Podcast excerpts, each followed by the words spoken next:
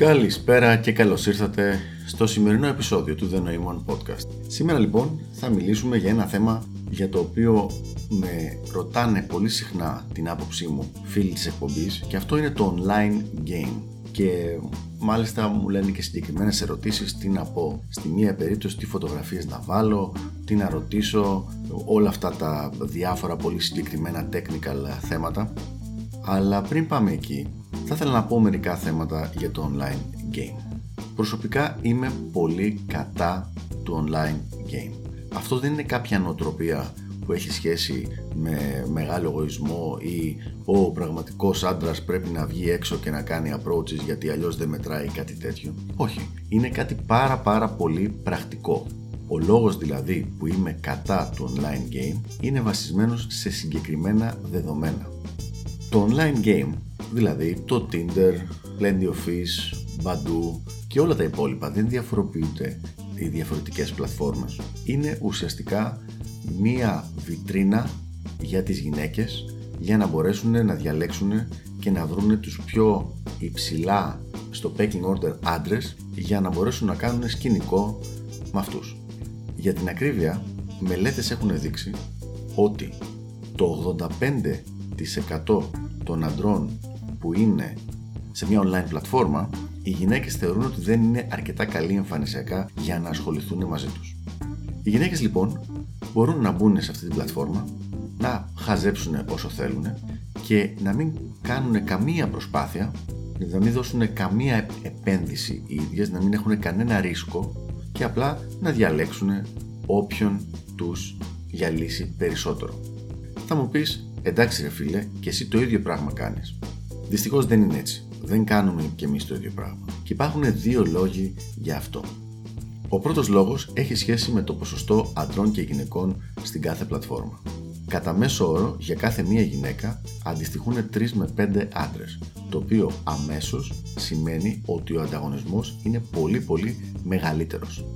Όταν δηλαδή οι γυναίκες είναι 10 και οι άντρες είναι 50 και όλοι οι 50 προσπαθούν να τραβήξουν την προσοχή από αυτές τις 10 γυναίκες ή τουλάχιστον από τις όσες είναι σχετικά εμφανίσιμες, αν και αυτό δεν είναι απαραίτητο, θα πούμε παρακάτω γιατί, τότε τα πράγματα είναι πολύ δύσκολα γιατί υπάρχει τρελός ανταγωνισμός. Αυτό είναι το ένα πρόβλημα. Το δεύτερο είναι ότι πάρα πάρα πολλοί άντρες μπαίνουν στην πλατφόρμα και τη θεωρούν μια εύκολη λύση και πάλι θα επαναλάβω την οποιαδήποτε πλατφόρμα έτσι τη θεωρούν λοιπόν μια εύκολη λύση για να χτυπήσουν εγκομενάκι με αποτέλεσμα να στέλνουν κοπλιμέντα, να στέλνουν δώρα, να λένε διάφορα πράγματα στις γυναίκες εκεί, οι οποίες μετά πάρα πολύ λογικά, δηλαδή και εμείς το ίδιο θα κάναμε και εγώ το ίδιο θα έκανα και εσύ το ίδιο θα έκανες αγαπητέ ακροατή, μετά την ψωνίζουν και έχουν την εντύπωση ότι έχουν πιάσει τον παπά από τα γένια. Έχουν ξαναγίνει πειράματα με γυναίκες που στο scale 1 προς 10 ας πούμε ήταν κάπου στο 2 ή στο 3 και ανεβάσανε φωτογραφίες τους σε διάφορες πλατφόρμες και μέσα σε λίγη ώρα είχαν εκατοντάδες μηνύματα. Αυτό σημαίνει λοιπόν ότι οι γυναίκες σε αυτές τις πλατφόρμες έχουν μια πλασματική απίστευτη αυθονία η οποία τις κάνει να ανεβάζουν πάρα πολύ την όλη τιμή τους ας πούμε και να μην έχει καμία σχέση αυτό με την αντικειμενική πραγματικότητα που υπάρχει εκεί έξω. Γιατί εκεί έξω, στον έξω κόσμο, ναι μεν πάλι οι άντρες ψάχνονται πιο πολύ από τις γυναίκες, τουλάχιστον έτσι φαίνεται, αλλά υπάρχει ένα όριο σε αυτό το πράγμα. Δηλαδή, μια γυναίκα που θα βγει έξω θα μιλήσει εκείνη τη μέρα, ας πούμε, με πέντε άντρες. Άντε, αν είναι σε κάποιο πολύ και κάτσεις πολλές ώρες ή είναι σε κάποιο χώρο που να υπάρχει μεγάλη αλλαγή κόσμου, άντε να είναι σε 8, σε 10. Δεν νομίζω ότι έχω δει ποτέ σε τόσα χρόνια που έχω βγει έξω κάποια στιγμή μία γυναίκα να την πλησιάζουν στο ίδιο μαγαζί, στην ίδια έξοδο δηλαδή πάνω από 10 διαφορετικοί άντρες για να, την, να τις μιλήσουν. Ο λόγος που συμβαίνει αυτό δεν είναι κάποιος άλλος αλλά κάποιος από αυτούς θα είναι λίγο πιο θετική η αντιμετώπιση της οπότε θα κάτσει μαζί της ένα τέταρτο μισή ώρα για να κάνει το παιχνίδι του. Μετά θα τον απορρίψει, θα φύγει αυτός, θα πάει ο επόμενος, ο οποίος θα φύγει αμέσως, θα πάει ο επόμενος, ο οποίος πάλι θα μιλήσει ένα τεταρτάκι και κάποια στιγμή περνάει, ο χρόνος περνάει η ώρα, περνάει το βράδυ δηλαδή και έχει μιλήσει το κορίτσι με 5-10 άντρες. Στην ίδια φάση, σε μία πλατφόρμα, οι επιλογές της είναι εκατοντάδες. Όταν είναι εκατοντάδες λοιπόν, δεν μπορεί να ασχοληθεί ιδιαίτερα με καμία επιλογή. Και μια κοπέλα που είναι ένα πεντάρι θα σταματήσει να κοιτάει πεντάρια, εξάρια και εφτάρια άντρες και θα κοιτάει μόνο οχτάρια και εννιάρια και μόνο εκεί θα ανταποκρίνεται.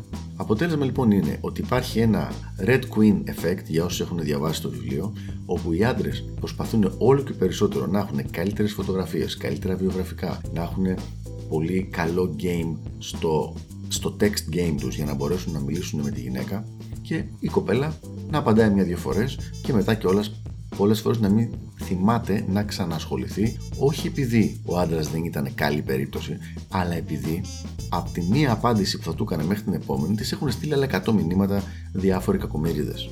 Οπότε λοιπόν το online game εγώ θα έλεγα ότι δεν είναι καλή λύση. Μία μικρή εξαίρεση είναι για αυτούς που έχουν ένα πολύ συγκεκριμένο look. Δηλαδή, για παράδειγμα, αυτός που είναι ο σερφερ με το σγουρό το μαλλί, ας πούμε, το ξανθό, που φαίνεται ξεκάθαρα ότι πάει να πουλήσει αυτό το συγκεκριμένο πραγματάκι. Ή ο hipster που έχει το συγκεκριμένο μαλλί, το συγκεκριμένο μουσι, το συγκεκριμένο ντύσιμο, γιατί με αυτόν τον τρόπο εκεί μπορεί να ταργετάρει το συγκεκριμένο subgroup του. Εκεί μπορεί ίσως να είναι μια μικρή εξαίρεση. Αλλά γενικότερα εγώ θα πρότεινα ότι πρέπει να μην ασχολούμαστε με το online game. Και τι να κάνουμε σε αυτήν την περίπτωση; Ασχολούμαστε με τα κανονικά είδη game που είναι το infield, στον έξω κόσμο. Έχει σημασία αν θα είναι day game, night game, αν θα είναι activity game ή αν θα είναι social game. Έχει σημασία στα αποτελέσματα, αλλά η διαδικασία πρέπει να είναι αυτή σε πραγματικό χρόνο, real time, face to face, πρόσωπο με πρόσωπο, γίνονται αυτά τα interactions ο άντρας με τη γυναίκα και έτσι γίνεται η γνωριμία και ό,τι μέλη γενέστε παρακάτω. Οπότε λοιπόν η συμβουλή μου είναι να μην ασχολούμαστε με το online game. Μας δίνει μία ψευδέστηση ότι έχουμε τη δυνατότητα αλλά να γίνουν ωραία σκηνικά με ωραίες γυναίκες αλλά στην πραγματικότητα αυτό είναι κάτι πάρα πάρα πολύ σπάνιο το οποίο δεν αξίζει την επένδυση χρόνου και προσπάθειας που πρέπει να βάλει ο καθένας μας για να μπορέσει να έχει το παραμικρό αποτέλεσμα σε μια τέτοια πλατφόρμα. Αυτά λοιπόν από μένα για το συγκεκριμένο θέμα. Ελπίζω να βοήθησα και τα λέμε στο επόμενο επεισόδιο του The Noemon Podcast. Γεια χαρά!